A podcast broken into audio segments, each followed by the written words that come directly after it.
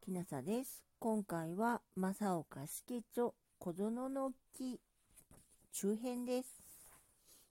今まで病と寒気とに悩まされて弱り尽くしたる世は、この時新たに生命を与えられたる小児のごとく、これより萩の目とともに健全に育つべしと思えり。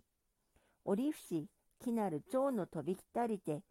垣根に花をあさるを見ては、そぞろ我が魂の自ら動き入れて、共に花を訪ね、花を探り、物の目に留まりて、しばし羽を休むるかと思えば、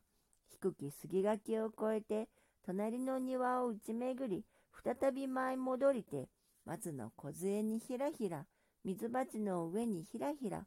一吹き風に吹き連れて、高く吹かれながら、向こうの屋根に隠れたるとき、我にもあらず、猛然として自失す。たちまち心づけば、身に熱気を感じて、心地悩ましく、内に入り、生じ立つるとともに、布団引きかぶれば、夢にもあらず、幻にもあらず、身は広く、限りなき原野の中にありて、今飛び去りし、蝶と共に狂い回る。クルーにつけていずこともなく、数百の蝶は群れきたりて、遊ぶをつらつら見れば、蝶とミシは皆、小さき神の子なり、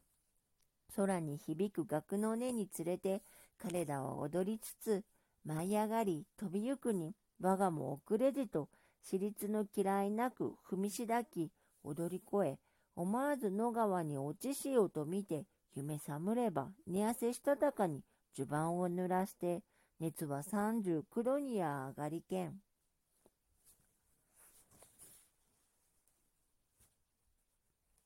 正岡式と小園の木周辺でした。